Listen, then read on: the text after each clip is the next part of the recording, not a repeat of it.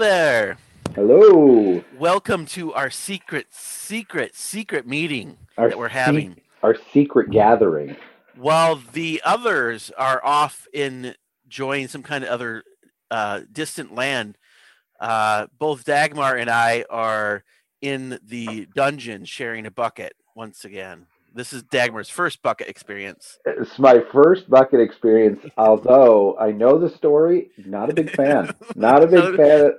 Not a big fan of the bucket. Um, Uh, the the mugs, the cups were almost worse. So this is Thad, who play I, I play uh, Brokos in our adventure. and uh, I'm Jeff. I play Dagmar uh, So- in the adventure.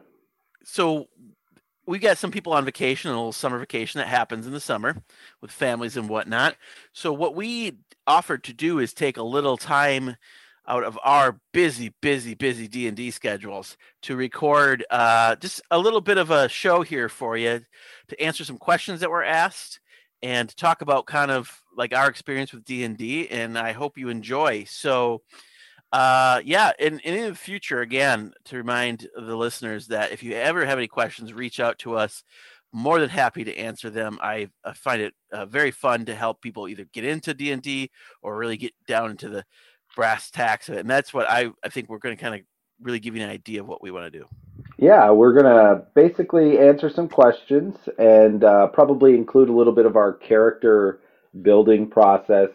Uh, I, myself, I've played D and D on and off for over thirty years, uh, and I know Thad's got a lot of experience in well and as well in different editions and i'm things. old Yeah, so uh, so yeah, we're gonna answer some of your questions. Uh, feel free, like like uh, Thad said, that if you have uh, questions to ask us as far as how to build a character, uh, things like that, don't hesitate to throw them up on the uh, Facebook, and uh, we can answer those as uh, quickly as they come. So, I guess uh, to kind of to start out, we had some questions.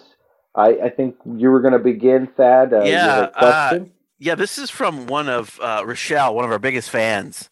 Uh, she uh, really, really likes Triss for some reason. She really, really bonds with Triss. Um, so she has this. She's a little bit more of a five E newbie compared to Jeff and I. Um, I think with five E, uh, I really jumped in, and that's kind of I took a little time out from D and D for a while.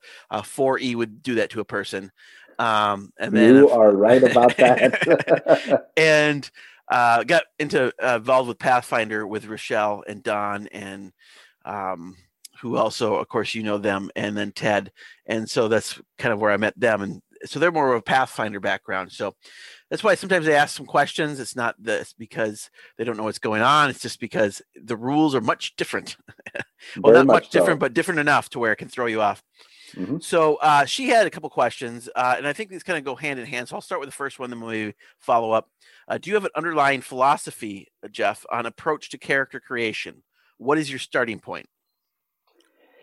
So for me, uh, there's there's definitely a lot of factors to take in when you're creating a character. So when I was creating Dagmar, um, not only did I have to create a character in the middle of a story, but I had to fill a specific role on a team of characters. So um, for me, the the first point was understanding that uh, the rogue was leaving, and I had to be I had to fill that void on the team. So uh, for me, it was quite easy to start with like you know I had kind of a narrow view of of the type of character that I was going to have to play, and then the next point for me is to finding a, co- a compelling character to play with inside inside of that. So like uh, whether that archetype is kind of the the dwarven machinist kind of rogue or uh, something more like Dagmar, uh, finding like an overall vibe of that particular character that I want to play uh, comes next. Uh, then I can develop the backstory that puts that character in place at that time. And and I really struggled with it when I was making Dagmar. I really, really wanted to be a dwarven kind of sharpshooter. Yeah. That's that's what I wanted to be, a hundred percent. And uh, I had to pull that back because Um, that's not what the group needed. So one of the most important parts I would say of D&D is if you're if you're filling in on an already established group is you know there there's a lot of different characters that you can want to play and make sure you're going to be a good party member mm-hmm. by filling in that group need. Yeah, and that's especially with a lower party, like four people.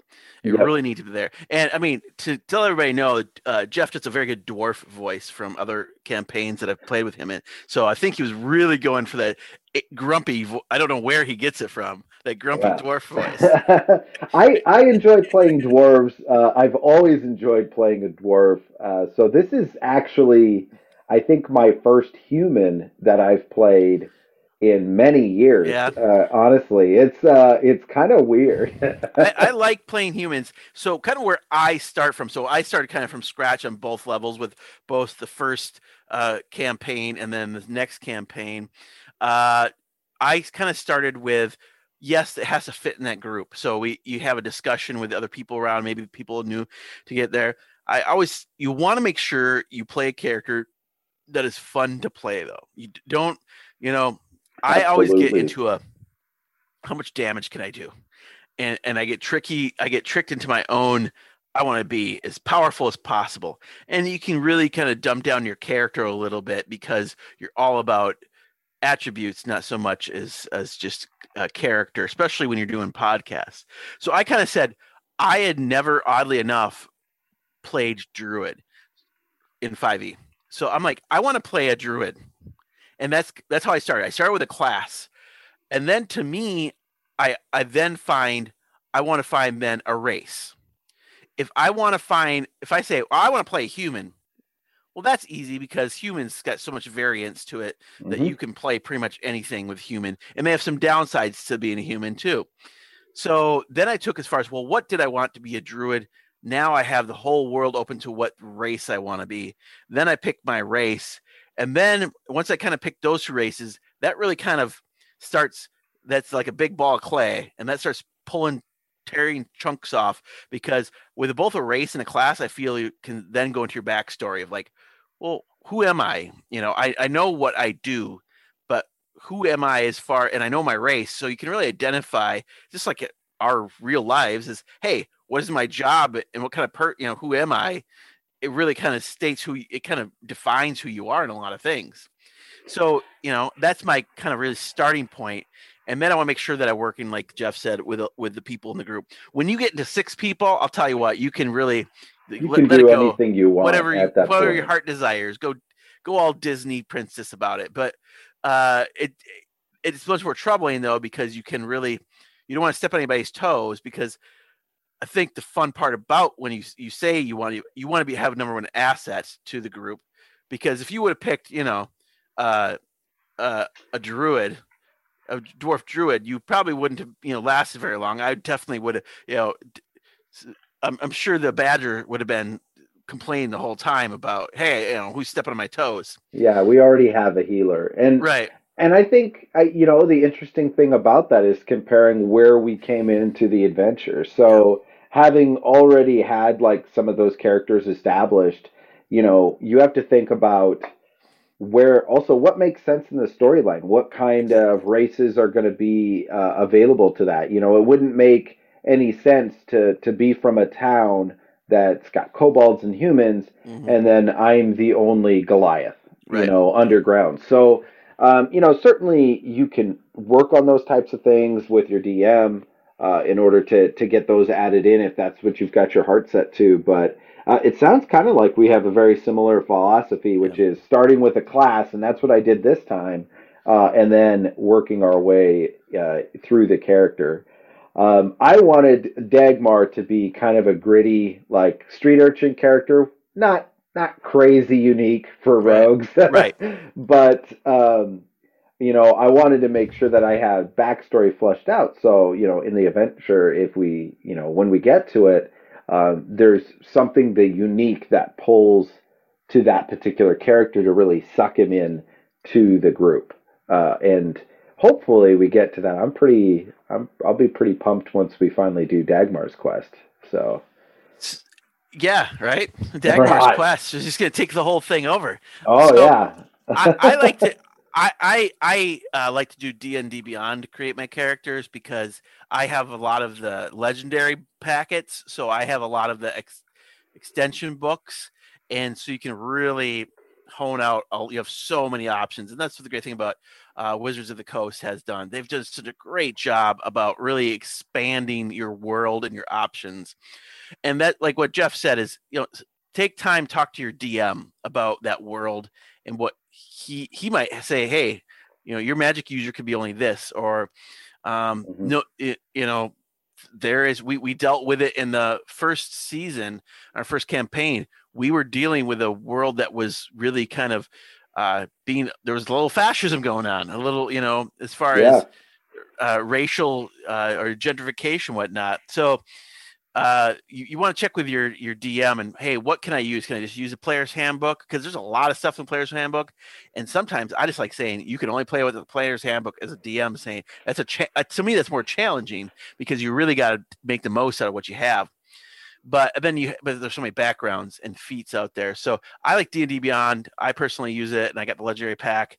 I, I, spoil myself with that because it gives us so many options to really create that character. And then I share it with everybody in adventure, so they get to share that um, that those books as well.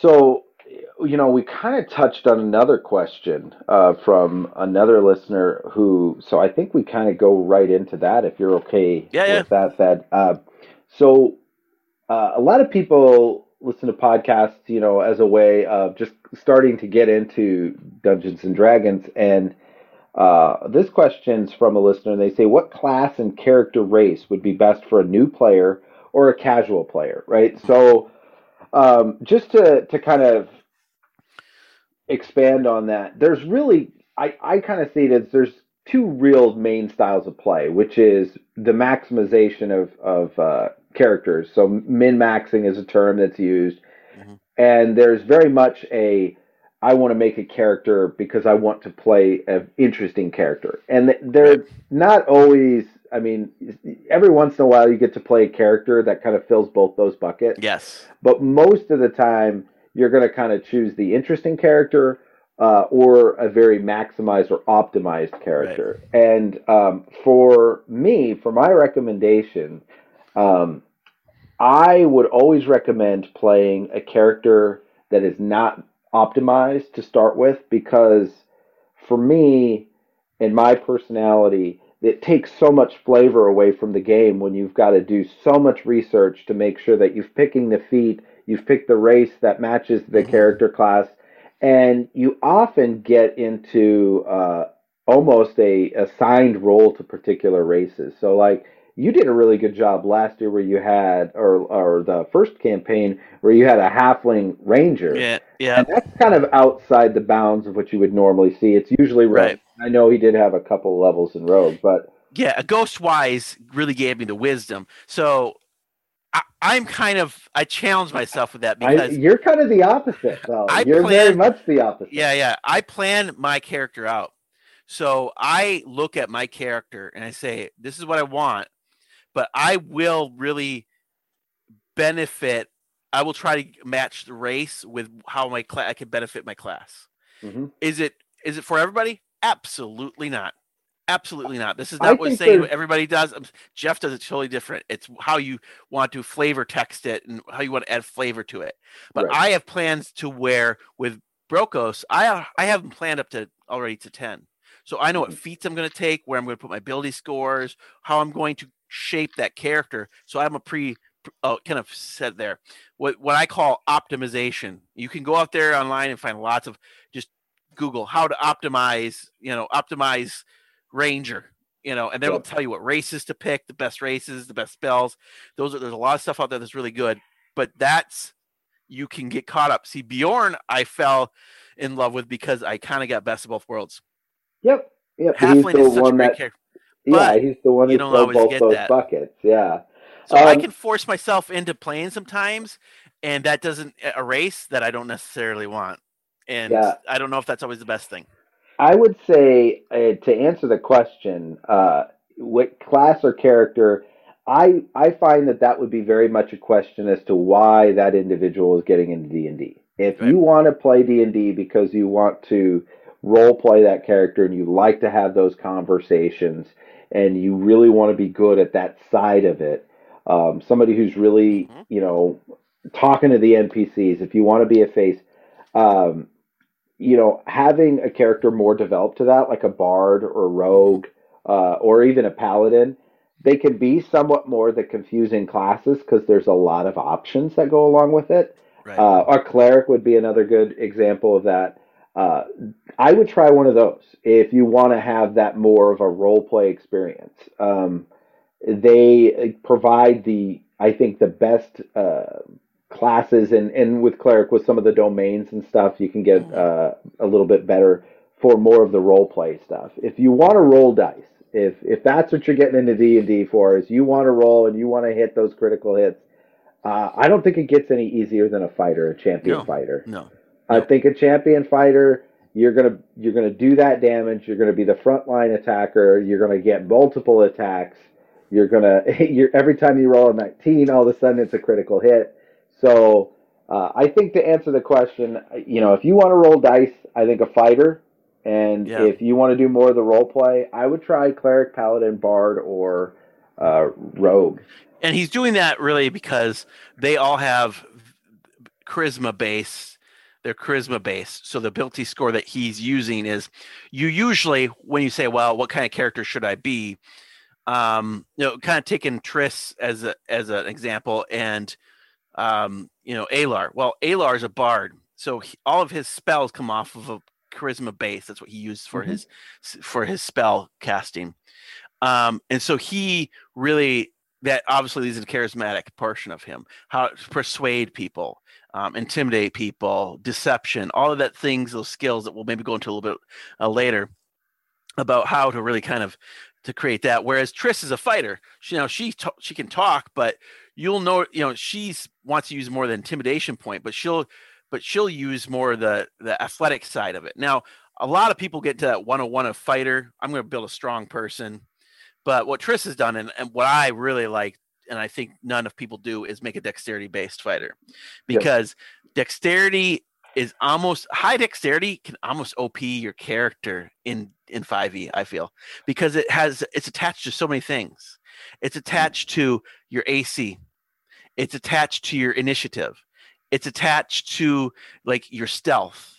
And it's Yep. attached to like your sleight hand. It's attached to acrobatics. It's it's like it's all And it's attached a- and your advan if you're a ranger or a fighter you attach your damage in your attack Yeah. you know It's really and it's attached to one of the most common saving throws too. yeah yeah um, you know, for damage. So, yeah, I, I agree. I don't think there's near enough dexterity based fighters. I think, you know, uh, I, I still think there is an advantage to a fighter for just Mhm. someone who wants to roll those dice.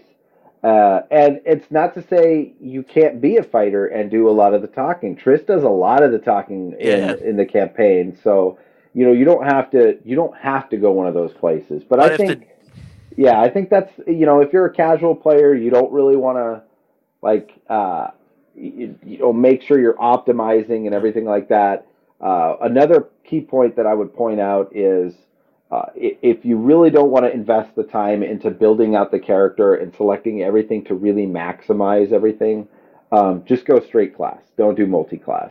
yeah no, no, no. Um, multi-class can really throw it, multi-class can absolutely destroy your character if you do not make the right decisions at the right times. You can be very underpowered, right um, and you can also hit some pretty pretty significant power plateaus where, yeah, maybe at this Yeah. one level you're really powerful, but then nothing really good happens for Right. three levels, and um, yeah, uh, another key- multi-classing multi-classing should be something that should fit really personality wise too i think much Yeah. more than because you're like why am i what kind of like bjorn was a multi-class why and and, and so and and dagmar is multi-class is like why am i multi-class how does Mhm. that fit together well you know, Bjorn wanted to be a little bit more stealthy and he wanted to be creeping and invisible in caves. He was hunting, he was a, drow hunter. He wanted to be stealthy and, and that that's more of a rogue based, but he also wanted that ranged weapon and he wanted to be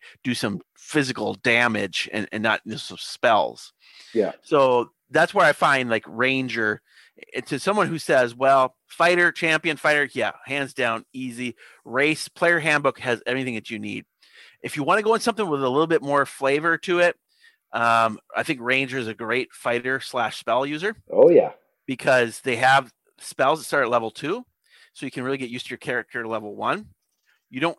People want to think that Rangers are completely a, a ranged weapon. Um, well, it is in the name, right? But you can be a hand-to-hand ranger. Absolutely, you, you yeah. could be like a Legolas if you really wanted to be, you know, uh, like a you could be an archer and but usually your fighter archetype because it sets that or you know you, you could be uh you know something that's a little bit more fighter hand to hand but usually it's a ranger we think of the you know common bow and arrow yeah and, and they're good at it. eating yeah. eating dirt to find out where people have the orcs have gone kind of stuff so arathorn would be a good example but you know, we Arathorn certainly still you know used used to combat oh, hand to hand melee. Aragorn, Aragorn, man. of Arathorn. Yeah. Uh. Yeah. Yeah. So I don't um, like, you're like, who's this Arathorn guy? Trust Arathorn, me, he's like, Aragorn's he's brother. first campaign. um. So, yeah. So that's what people kind of want to stay to. So not. To, I mean, you can play more on a multi-class, but yeah, first pl- time player, I would personally stay away from multi-class. Um, and then, of course, your DM based upon Tris talking a lot. Well, that's fine. But when your DM calls you out and makes you do a skill challenge, yep, and you you're, want to try to conv- be... persuade someone, you're not. You better hope, you know, you can you so, can ante up.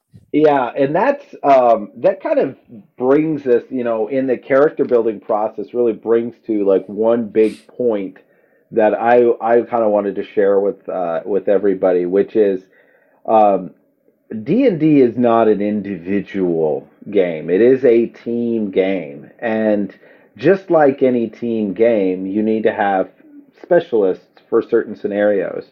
Uh, if you have a group of barbarians, let's say you have four barbarians, yes, they will absolutely wreck that pack of orcs, no problem.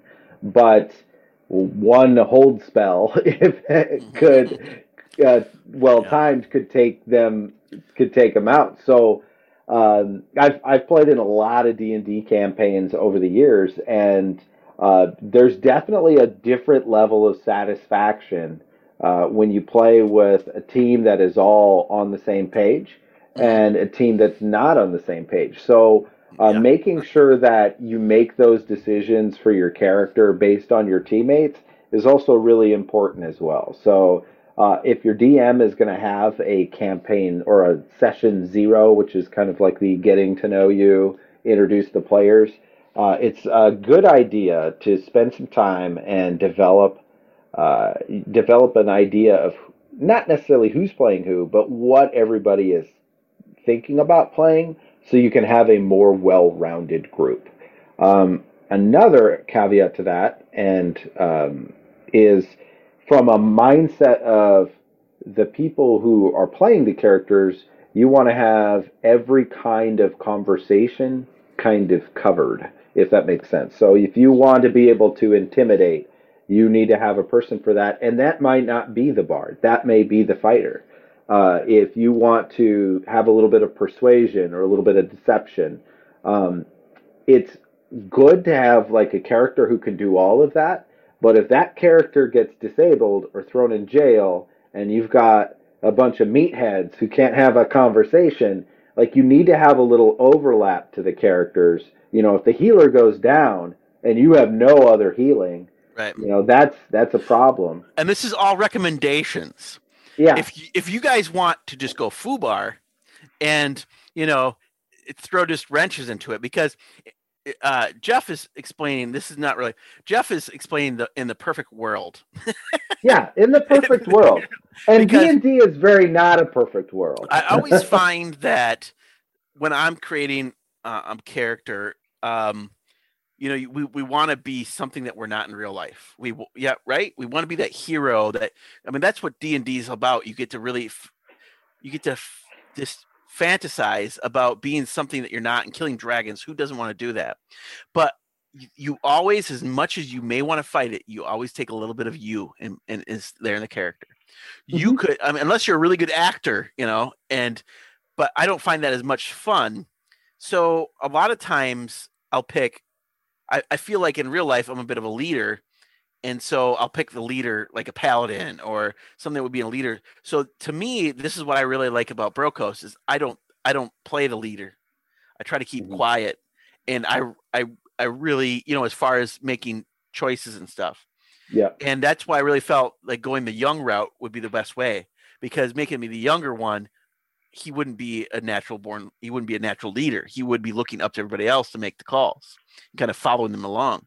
So that kind of really put me in my in that box so i didn't get outside of that and just start being a leader unnaturally. And so i feel like a lot of people say well you know i i, I like this idea. It's, it's, nothing like me and it's some completely opposite.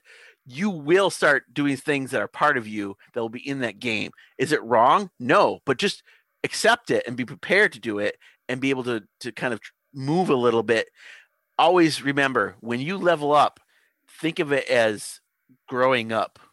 You know people change throughout time and people's ideals and change. And i think it'll lead to another question that you had about how they view the world. And we don't have to be stuck to this construct of this is a good person they have to be good. Now paladins and things like that are going to be that route. But if you want to play an evil character and everybody else, uh, you know, or just like a murder hobo, someone goes around and just wants to kill and create, start fires and steal stuff. That's great. But if you're with a group that really doesn't want that, guess what? What they're not doing, having fun. I guarantee you. It's just he talks about being a team. Jeff does is be aware of your other players and be thoughtful of your other players and understand that um, you know I have a rule as a DM is everybody have fun and everybody gets a chance to be a hero. If you're doing all the stuff and taking away everything from everybody else and taking all the, the bells and the whistles and taking all the attention, getting all doing all the stuff, all the killing, all the other people are not going to have as much as fun. Or yeah. if you're going to say, well, I, I'm going to do this and everybody else has a plan, and then you decide to go and throw that plan, and then you say, well, that's something my character would do. Maybe, but that kind of means that you're being just a jerk just to be a jerk. And so, be as a human being, as a person, not a human in racing eh, eh, in uh, the game, but as a human being, just try to be aware of your other of your teammates because if you are not a team, guess what? You're going to fail. Yeah. Unless you have six or eight people where it can really kind of overthrow that one there. If you have less people, and it's always a question I see on on Facebook and stuff on these different pages is you know we've got this person who's kind of wants to be on their own and they like mm-hmm. to start trouble and I don't know how to talk to them. And as a DM, I've been there and it, it's not easy to have the discussions, but um, you're all adults. Well, even if you're kids, yeah, this is more like being open with each other, but it's, it's tough because in a perfect world, fitting everybody fits in that little area so everyone can work as a team.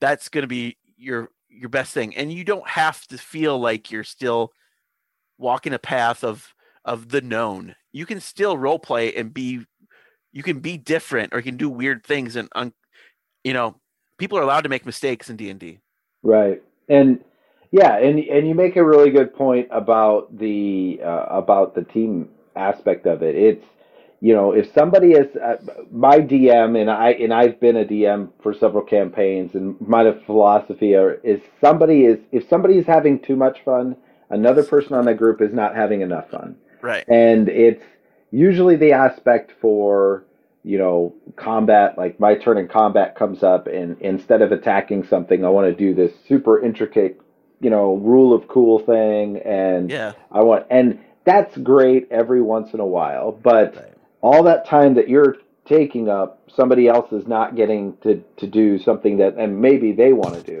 So right. it's just a matter of, you know, just standard etiquette stuff, you know. Um, and if you have a good DM, treat them nicely because Uh, DMs, uh, yeah, they are not a dime a dozen. Uh, No. They are excellent people most of the time Because they have to deal with you people. because they have to deal with the players. Right, and Don? There's, always enough players, but there's never enough It's, DMs. it's true. No one would. I, I like DMing to a certain point, but yeah, it can be a little taxing. And so yeah, uh, I'm very appreciative of John DMing the games that he has. I am absolutely appreciative of Don and all Um, of my other DMs. So saying on that, with with- going back kind of back to Don is, uh, you know, we talk like the the reason I've been playing with Don and Rochelle and Ted for four years in another campaign, and the and it goes into the more you get to know your other players, the more you're going to know each other on the battlefield.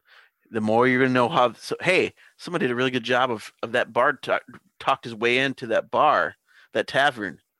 Maybe I should let him do that Yeah. and and respecting other people's skills and not being envious of them. yes. Yeah. Because And that's you have skills too that they're going to require, but don't be of envious of other people's skills. Be happy that you have them, yeah. And that they, and they have them available. Yeah, that is another excellent point. Yeah, it's uh, you know, in a in a perfect world, the team is all going to fill those gaps with a little bit of overlap, you know, Yeah. just in case the healer goes down. Um, but having it in th- that kind of brings up a point I wanted to make earlier. You you touched on it that people grow, and that relates to one of the questions that we had, which is Yeah. uh, about alignment uh, and alignment in D and D. So uh, the question is not counting chaotic neutral, which I guess is their favorite. their favorite. I know alignment. exactly who Yeah, asked this uh, question. Uh, what is your favorite alignment? Um, so I generally play good or neutral characters. I don't. Um, I don't dislike playing uh, evil characters. You just don't get a lot of opportunity to do that and actually have a functional campaign, especially a lot of the modules uh, th- that are out there. Uh, the ease of use going through that module kind of lends itself to a good character or a neutral character. And uh, my my favorite alignment uh, to play would be the chaotic good, the Robin Hood. You know, the rob from the rich, give to the poor. You know, uh, the you know play. I play by nobody rules but my own, Yep. but I got a good heart. Yeah. Kung Fu. You're Kung Fu. Yeah, the the sad truth of of D and D is uh, the actions of many people in that I've seen play. Generally, you're neutral. generally, most people For play sure. as neutral characters, and that's okay Yeah. because you're go you know you don't have to charge into that horde of goblins that you know you're going to die and that's such a you know such a lawful good like hey i'm going to sacrifice myself maybe for the good of the team someone does that but there's a difference between being a good character and being a stupidly good character Right. Yeah. and, and now I see that way too common uh, of an issue. You know, a a person who is lawful good isn't necessarily just going to throw their life away Right. to to to uh, on a on a cause that will see no satisfaction. You know, Well, so I always take that. You know my stance on alignments. I have a very strong stance. I think unless there, there's, and I'll even go into this because I play enough paladins. Unless you're doing a paladin or a cleric where there's a requirement of your god being like if your god is lawful good, and and I don't. It's it's challenging. If you're going to take, I, I wouldn't suggest. You know, paladin. I kind of mentioned before about uh, your first character. I would really stay away from paladin that's a because tough one to start it's a with. I- tough yeah. because it's an alignment that you have to stick to. well, and you have otherwise, you can lose some classes. You can lose some of your skills. You can become an anti-paladin. But and and the, and the thing is, is I think it's either good or neutral because just like our real lives, we make mistakes. We, as a paladin would say, he falls into the path of sin, and then he asks for retribution. Right? He mm-hmm. asks for for forgiveness from his God, and because paladins can be self-righteous, but self-righteousness in itself would probably be seen not as a good trait right. by by many gods. So being a challenge of don't put too much into alignment. I really don't. I, unless it's something that's required by your god or your class that that gives you these divine powers.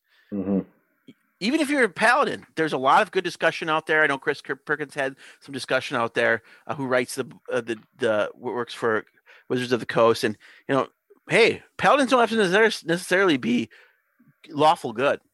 I no, mean, they if, don't if, have to be.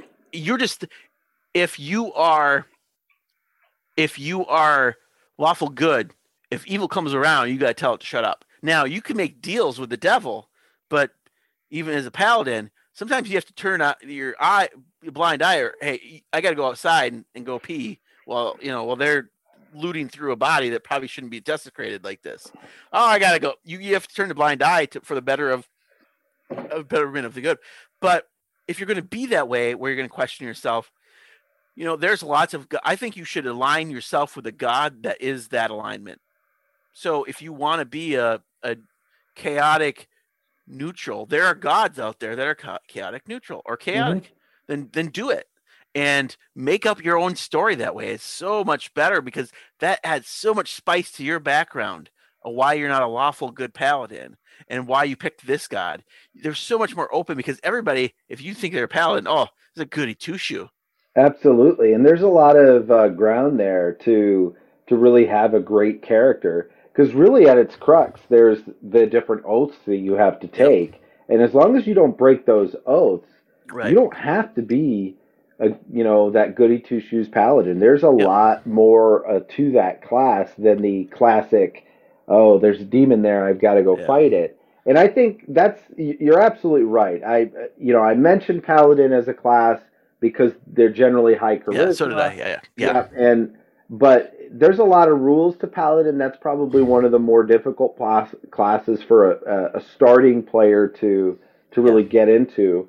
But uh, it it does it is a very rewarding class from a role play standpoint if you add those different flavors in it. Uh. My general rule for for character alignments is um, if the type of character you want to play is going to make it more difficult for the other players to play, probably don't be that alignment. Um, yeah. Especially if it's like your first or second time, or you're with a new group. Like I, I, see that way too much on the on the forums for Facebook, or you know forums and Facebook. That like, hey, we got that one player, and he's really like lawful good, or uh, you know that person doesn't want to. I he doesn't want to attack anything Mm-hmm. And it's like, well, a lot of the a lot of the counters are are you know balanced for you know a group of four attacking you know right. individuals. So yep. just make sure that the other players are okay with it. They understand what it means when you know you're going to make a character choice like that. It's all about communication. You do not want to go months and months and months in developing Resent, a character yeah. and then have the DM say, yeah, this is really not working out. Nobody's having fun. Um, right. You know, you want to be very upfront with that type of stuff. And uh, again, this is a recommendation. So if you guys want to, you know, be a little pot stir, and that's fine, but be prepared. Yeah, Same thing yeah. With, if if you want to be a paladin, a lawful good, be prepared because you better have another character sheet.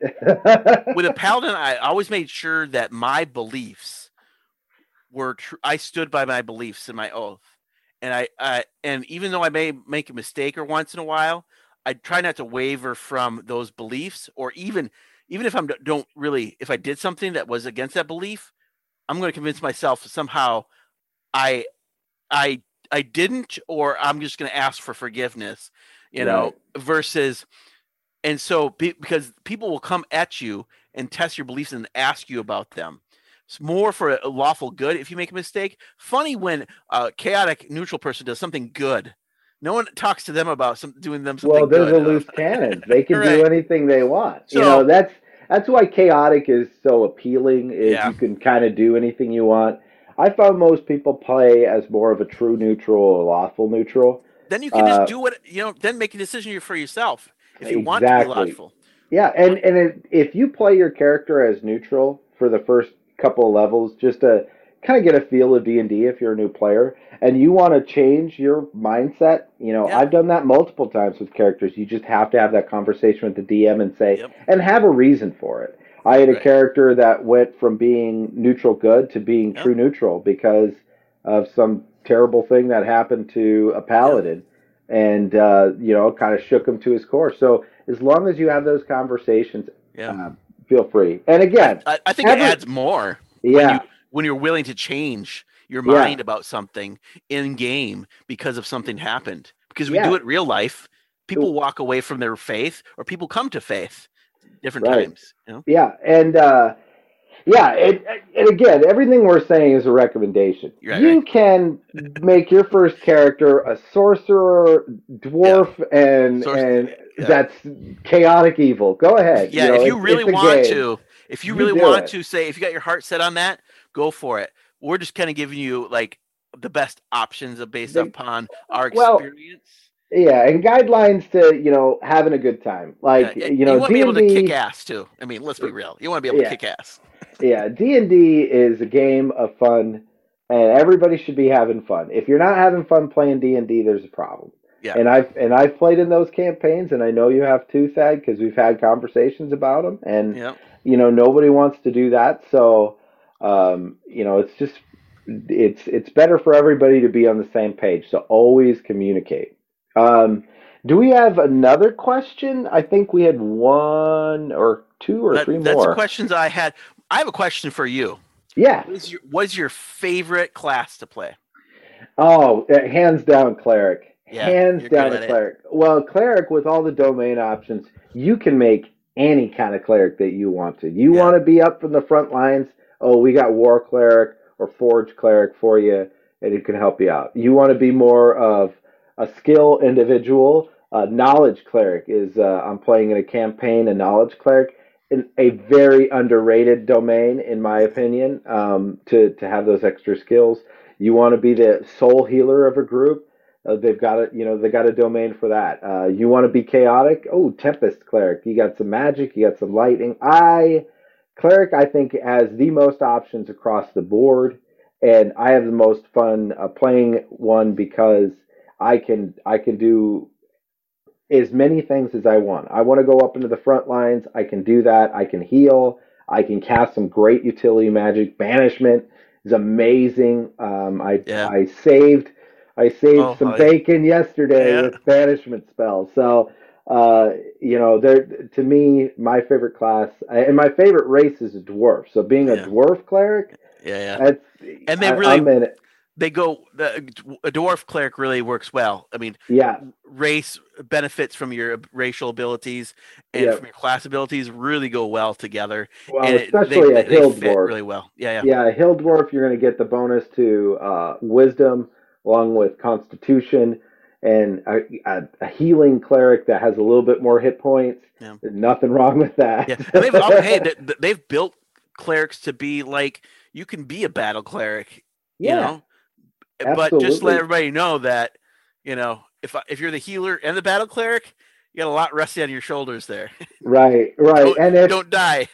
and don't be afraid to be a cleric that's not a healer because a lot of people they hear cleric and and they're you know you just have to say I'm not that kind of cleric Yep. and they'll they'll understand. And uh, what what about you? What's your favorite class to play? I you know I really like playing druid. This is the first time I played druid in 5e, which is Really? forever. To, yeah, it took forever to kind of just just because there's so much to, to play out there. I played paladin, I played ranger and rogue, and I played sorcerer and warlock, and I played it out. I a fighter, you know. Uh, but I would say ranger. hmm I just like the whole like I don't know, you know, obviously t- to me it's as cliche it is like I thought like the Ghostwise halfling ranger because your wisdom goes up and then your dex you get dexterity bonus from ha- as a halfling. And then you get the small feature so you can go through people's spaces hmm and you have luck you know you can re-roll the ones. And so i really like i think that halfling is an underutilized race. However i, I can't say anything bad about uh, you know uh, a uh, elf, you know, or, or uh, a wood, like a wood elf. A wood elf, yeah, yeah. wood elf mean, it ranger. Fits, That's it fits pretty the classic. Race, it fits the racial ability so well. But if anybody wants to really build that wisdom based character with some dexterity that helps you out, look into to the Ghostwise Halfling. It's in Sword Coast. It is an extension, but boy, you can really. There's so much. Uh, I think personality to a halfling, much like a dwarf. There's so much personality yep. that you can add to it because there's such a stereotype and you can follow those stereotypes or you can break out of those stereotypes yeah. but no matter what they are people treat you i mean let's let's be real everybody that i played with people racially stereotype people all the time in in d&d in the sense of oh like a dwarf you know, oh he's a dwarf. Act. he's a short. He's grumpy. He likes to drink you know? I mean, yeah he likes money. Yeah. Right. So there's always those stereotypes. Um and so I would say uh, a ranger for certainly, just because I can, I can, that you know, I can do the spells. I can heal if I want. I get some good berries I can make. I can do cure wounds, or I can yeah. do hunter's mark, and I can really be stealthy because I've got that high dexterity that I put it into, and yep. I can be very perceptive because I got that high wisdom. So I can be really have know my surroundings well. And if I get my favorite terrain, now the problem is, is you say, oh, I got favorite terrain is forest, and then oh, we've been in the dungeon for the last three weeks. you right, know, you're like, right. you don't get to use that. But I like that, and it works really well with other wisdom based. Like if you want to be, you could be a ranger cleric if you really wanted to, and go into the healing portion of the ranger. But uh, you know, I really like that you get to fight. You can do it from a ranged aspect, so yeah. you really can stay out of it. So you can be a sniper. And when you start adding stuff like crossbow expert, like Bjorn was, I mean, he five feet with a cross hand crossbow. He was just doing so much damage, but also just that you know uh, the the the was that I'm not the not the uh, sniper, but the uh, the shooter. The what's the feat? Sharpshooter. Sharpshooter. Yeah, yeah. I mean. Yeah. You can be, you have so much power, but you can also get up and hold a sword if you want to once in a while, or you can build a ranger that's based off of that. So I would say ranger. They're just it's a nice spell slash you're a quasi yeah. spell user, but you're also a fighter.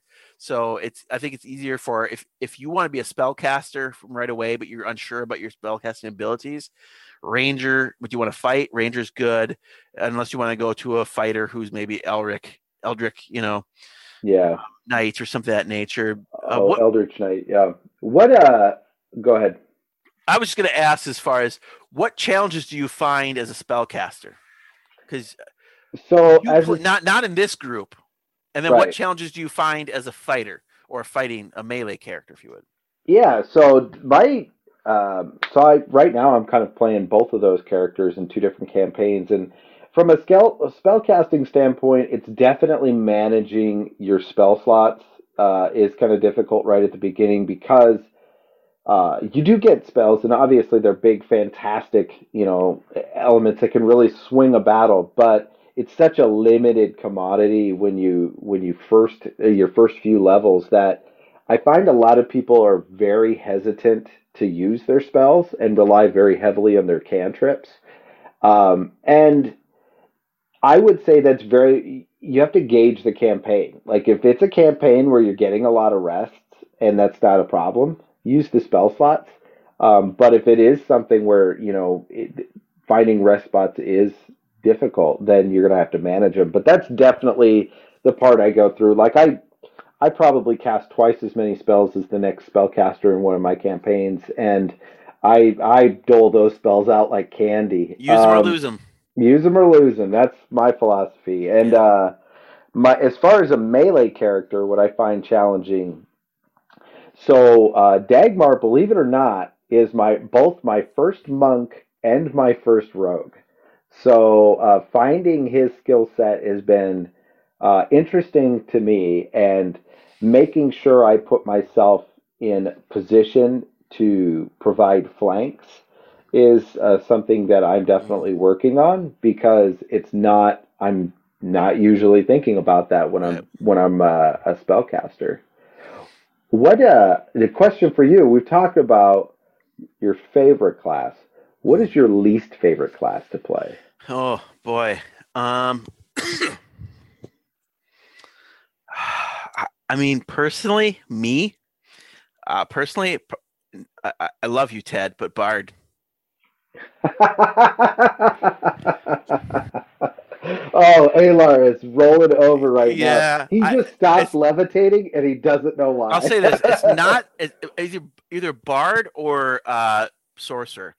It's I'll say this much: it's not. Be, I dislike playing them, and I played them in the past. I just think that you have to be really good at defining of what kind of bard you are. You know what I mean? Like to me is are you going to be the the actor? Are you going to be the musician? Are you going to be the shyster, charlatan?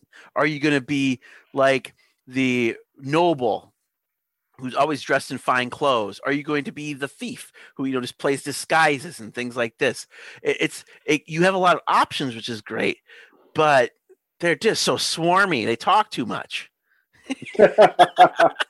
I and you have I, and you're expected to talk. You're expected to be the face. Yeah. So that's just the thing. You're expected to be high charisma. So in real life, I may be high charisma, but there's a day that I don't want to be high charisma. Guess what? You're playing your high charisma. So you're yeah. always on. It's like being an actor or like being that music. You always have to be on, and you really have to have a lot of energy when you bring to the game. I I agree with you, and I, and I uh, one thing I would say about Bard is I kind of lament over what they have become, which is yeah. The very stereotype, like seducing Bard. Right. That. In, in, a lot of campaigns, luckily, uh, we haven't had to deal with that much with Alar, but like that's there's so much more available to what a bard can do as far right. as their utility that I just do. I don't think that they. Have been played out. They're complete you know? skill monkeys. If you want to play a skilled character, having all the skills, play a if, bard. If you want to roll dice constantly, yeah, play a yeah, bard because they're they uh, even at level two they get half proficiency in yep. every skill. Um, if you're yeah. a newer player and you're afraid to really come out of your shell and you're a bit shy, and you want to challenge the, yourself, yeah, yeah, go ahead and do it. or if you don't want to challenge yourself, I'd stay away from a bard.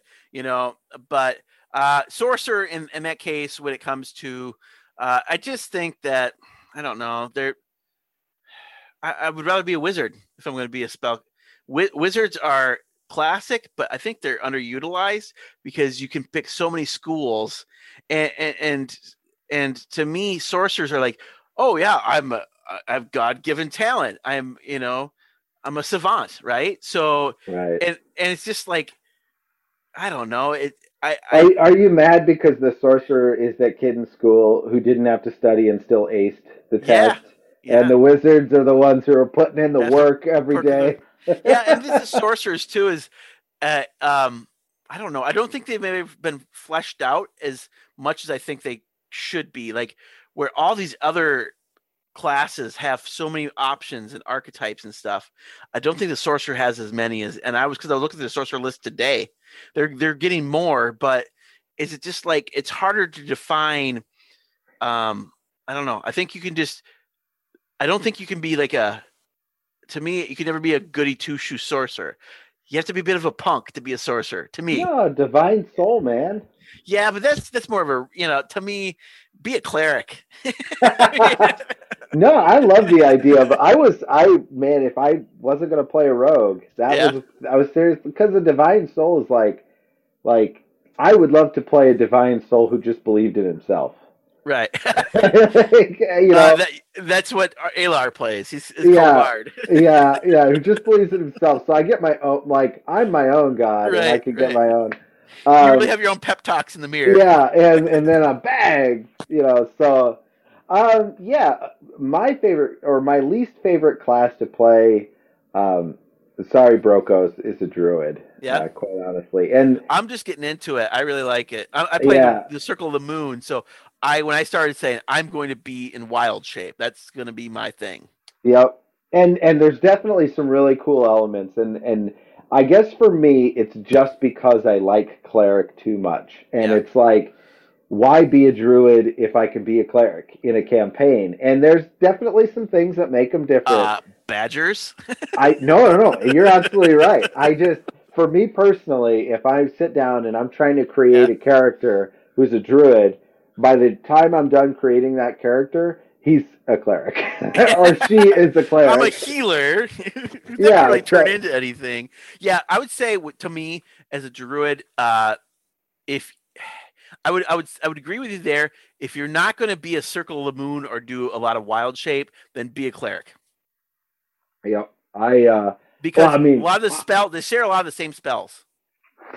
And I've been a proponent of the cleric for many, many yeah. iterations. Like back when being a cleric meant you just healed. You had like no offensive yeah. power. Oh, yeah. You could not take hits in combat.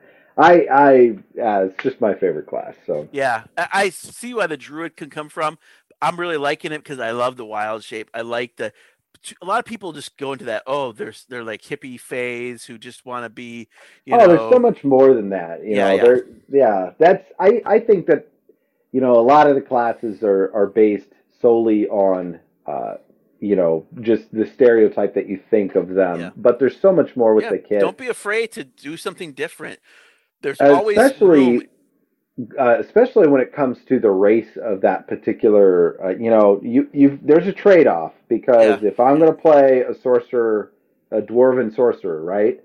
There's a trade off because I don't get those ability score right. modifiers that I may want, but like th- some of the most satisfying characters I have ever had have been not race dependent or you know not uh, like a like a halfling fighter. I played a halfling fighter and that was an awesome that was one of my right. favorite characters I ever made and at the time in the edition of D&D there just there was no benefit. Like you could only go up to strength 17. Like that was it. Like they were capped. Right. So, you know, it's still fun to play with a detrimental uh, attribute. And that's actually a good question for you as well, which is how do you play a character with a detrimental attribute properly? Uh, that's one I I hear a lot. So if you yeah. have the six charisma, if you have the six intelligence, right? I I never go to a dump stat. I mean, as a DM, I wouldn't let him make characters. So so 10 0 is a normal average person mm-hmm. right how we see it uh, uh, minus one is if you want to be a six go for it but be prepared to just be weak in one point. You i would say unless you're an experienced gamer uh a role player don't do it because you're going to get into where it's going to be such a weakness that a good dm if he really wants to, to screw with you, he's going to use that weakness. If you're that one person in that group, mind you, if there's other people who can make up that portion ability mm-hmm. in your group and you're really working it, you work well as a teammate, it can be a lot of fun in role playing. I mean, with with me, the paladin to me is no offense to anybody who was this person in high school, but they're they're the captain of the football team, they're the quarterback, and they they they're a good church boy, you know, and they and they but he's just dumb as a box of rocks. You know, he's the one that down south they say bless his heart because you know he's just he's just not smart.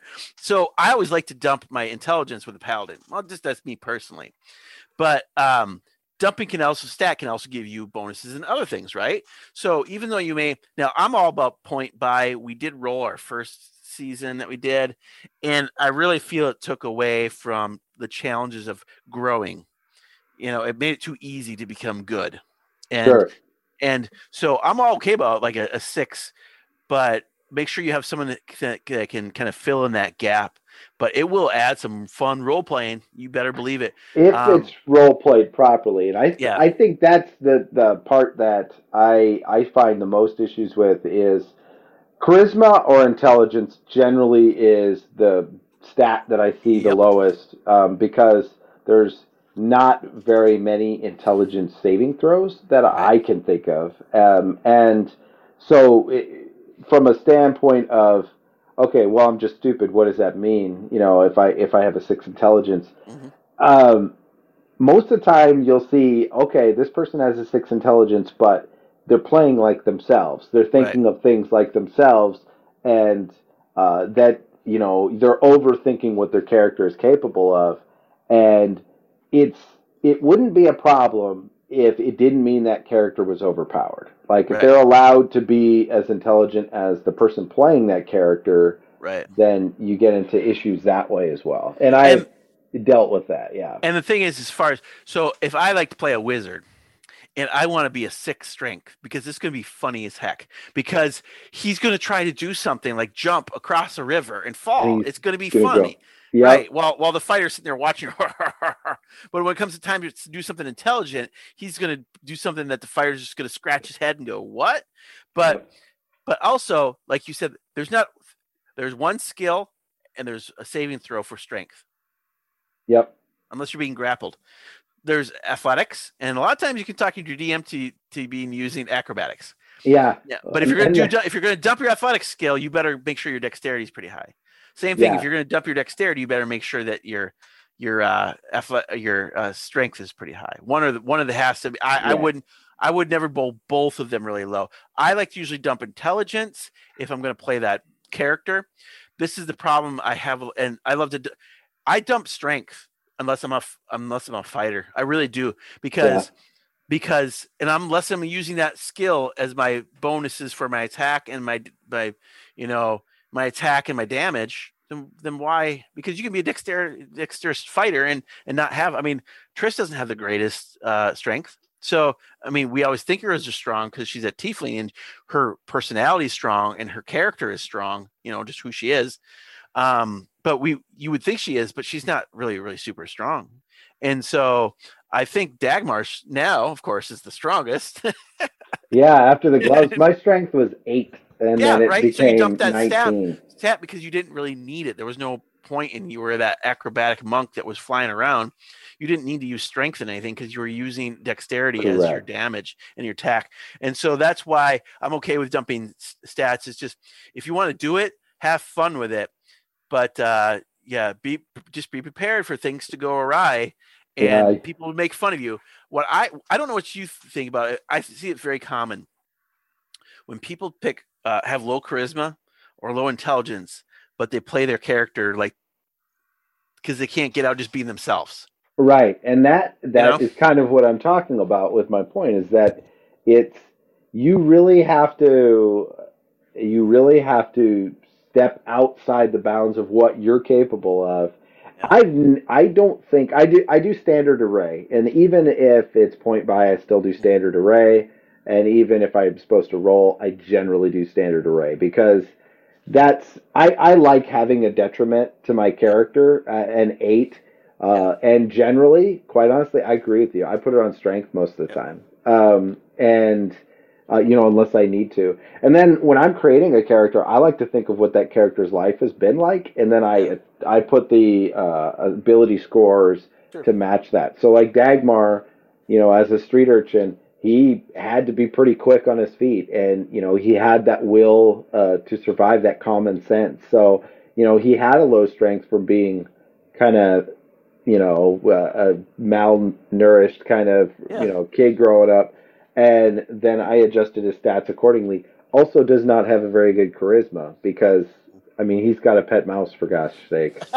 you know, he he can't. And- eh, that's his only conversation. And like my charisma, so when I went to go look at Brokos, I dumped my, my strength scores eight because I, I, I see myself as kind of a scrawny. I'm like five four. I'm scrawny. I'm a wild shape, kind of. I I I, I turn into things that are strong, and so that's why I feel like I feel like uh, Brokos has really found his way into. Uh, if everybody listened to the last episode of really embracing his wild side. oh yeah, yeah. We went. Uh, well, I don't want to. Well, I guess yeah. This will be out by then, but if you Yeah. haven't heard it, you know, but but I I and so that's how he sees it. Like I can be weak as a person because I can turn to a strong bear. right. You know, I can I can find that strength. But and then you know, dexterity obviously to me is a no brainer. Should never be dumped. Um, just because I- you have AC, you have so much involved with it. It's almost an OP. Constitution, I would never dump Constitution unless you want to die faster than you can say, "Hi, my name is." Yeah. Because- I. Uh, Hit points are important. I I actually I, the only time I would I would make dexterity low is if I'm purposely building a character Right. around having that low dexterity. Like I if I, if I'm thinking of a concept of like an old slow uh, dwarf, like I play in one of my campaigns, I play a 300 year old dwarf in one of my campaigns. It does not make sense for him to be pretty agile, Right. and so he actually has a uh, he does not have a bonus on dexterity at all, and uh, I think he might even have a negative. And um, yeah, that's that's really the only time I would do it. Which brings up an interesting concept I said, I never thought about. So you can have ability scores and improve your ability scores and get smarter and get stronger and get faster and get Mhm. more dex- dexterous. Why haven't we ever looked into? Couldn't you get lose dexterity? Couldn't They you used to have rules strength? for that. Yeah. Yeah. they used to have rules for that where you would lose strength and constitution over time. Yeah. Um, why? yeah. Why wouldn't you? You know. I mean, it, it makes sense. And I, the only answer I could give you on that is that D and D is not a physics engine. True, and they want people follow- to enjoy that. Yeah, I guess. want to be able to make better. an old character. Uh, I've Yeah. actually never had a character die of old age. Yeah. Which theoretically, you know, I've played a lot of old characters. I don't know if I'm an old soul, Yeah. but uh, yeah. I've never played a character that celebrated a birthday. Think about that. Have you ever really celebrated a birthday with any of your party members in any of your games? You would think that at some point, venturing with someone, they would have a birthday.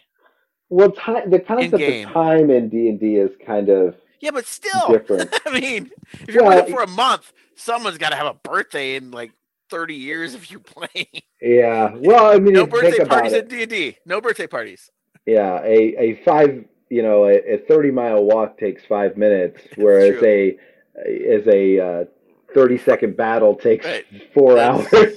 that's- you know, and we can i always find uh, you see jokes and memes and stuff about carrying your weight you know your max capacity yeah no problem i mean no one ever talks about dropping their pack or anything when they're about to go into battle so i mean it's just like you're sitting around with this huge pack fighting stuff it Like- reminds me of back there when you run no one ever mentions that but that's why it's not a physics engine because oh, Yeah. there's- you set down your bag no well then you're you you got a minus two to your attack or you know yeah, and you're carrying an extra seventy pounds Right. on your back. Yeah, Yeah. I. uh yeah, they don't. They. I guess I've never. I've never done that. We should. We should mess with Don, and when Yeah. combat starts, we should say, "I set down my pack and see what see what Ted and Rochelle." Yeah, do." I think knowing Don enough that we might not have that pack for very long. that's true.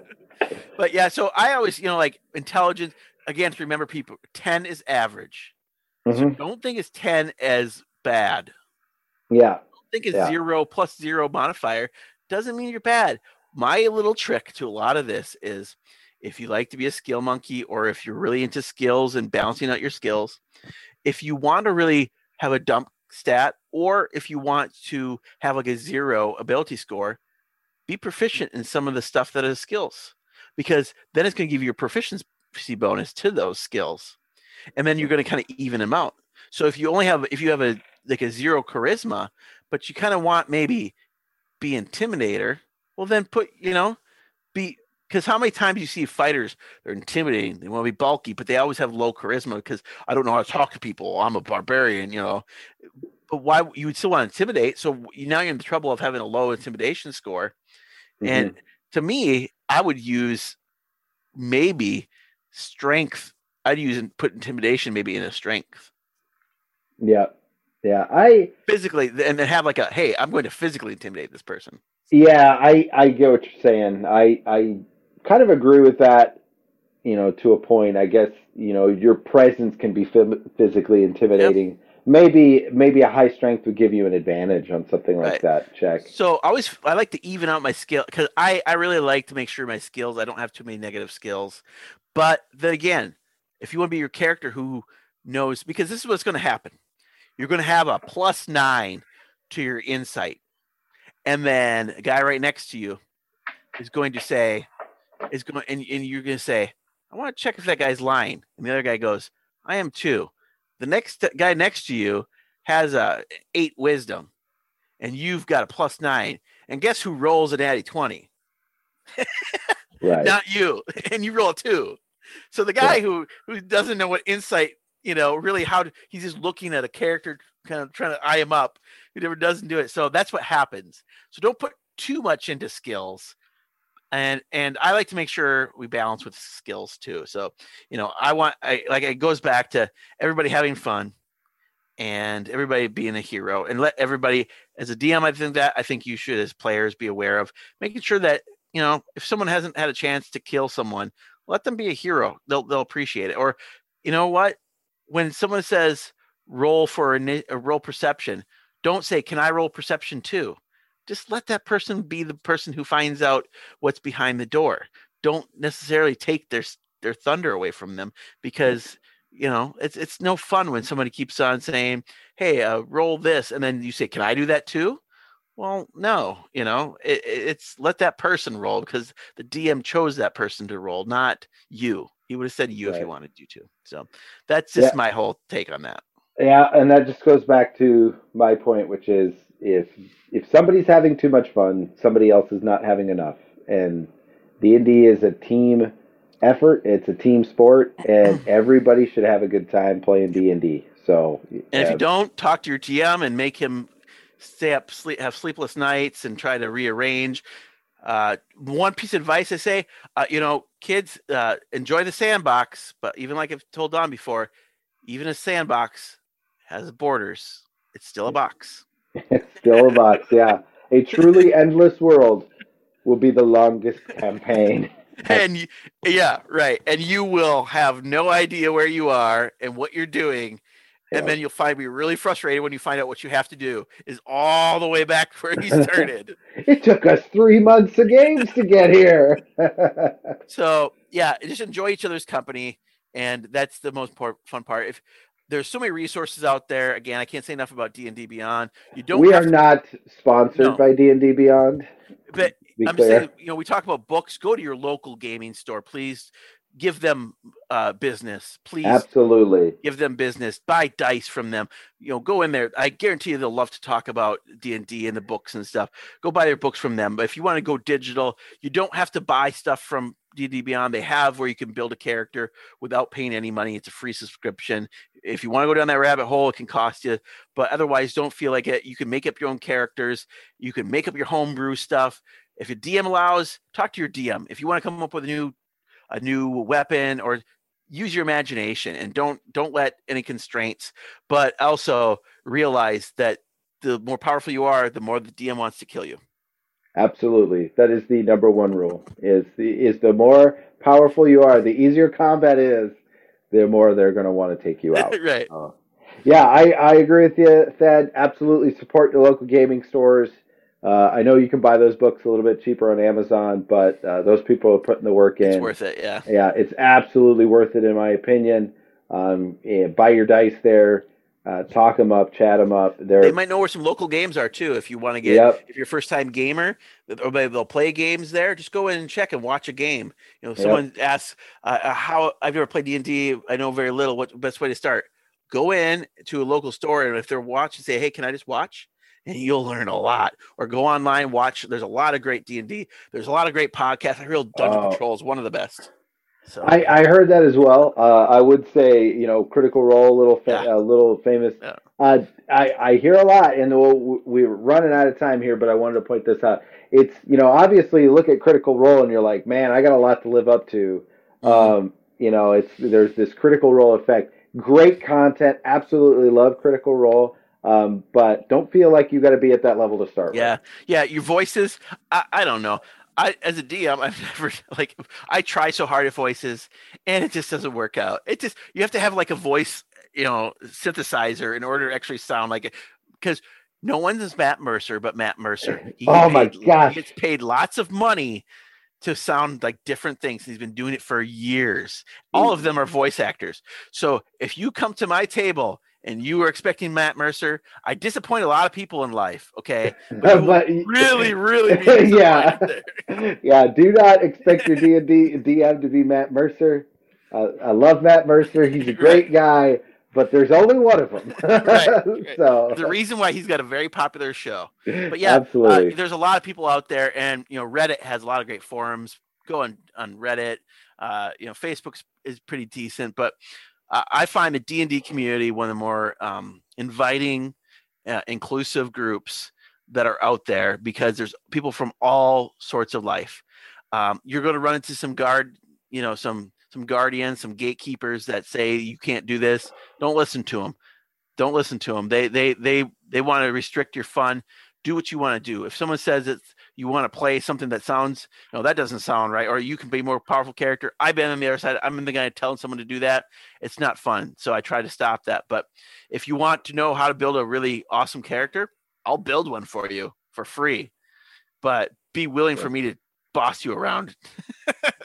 yeah, no. If the again, if anybody's list, uh, is has any questions about building characters or for Thad or myself, absolutely hit us up on Facebook. We'd be more than happy to answer those questions.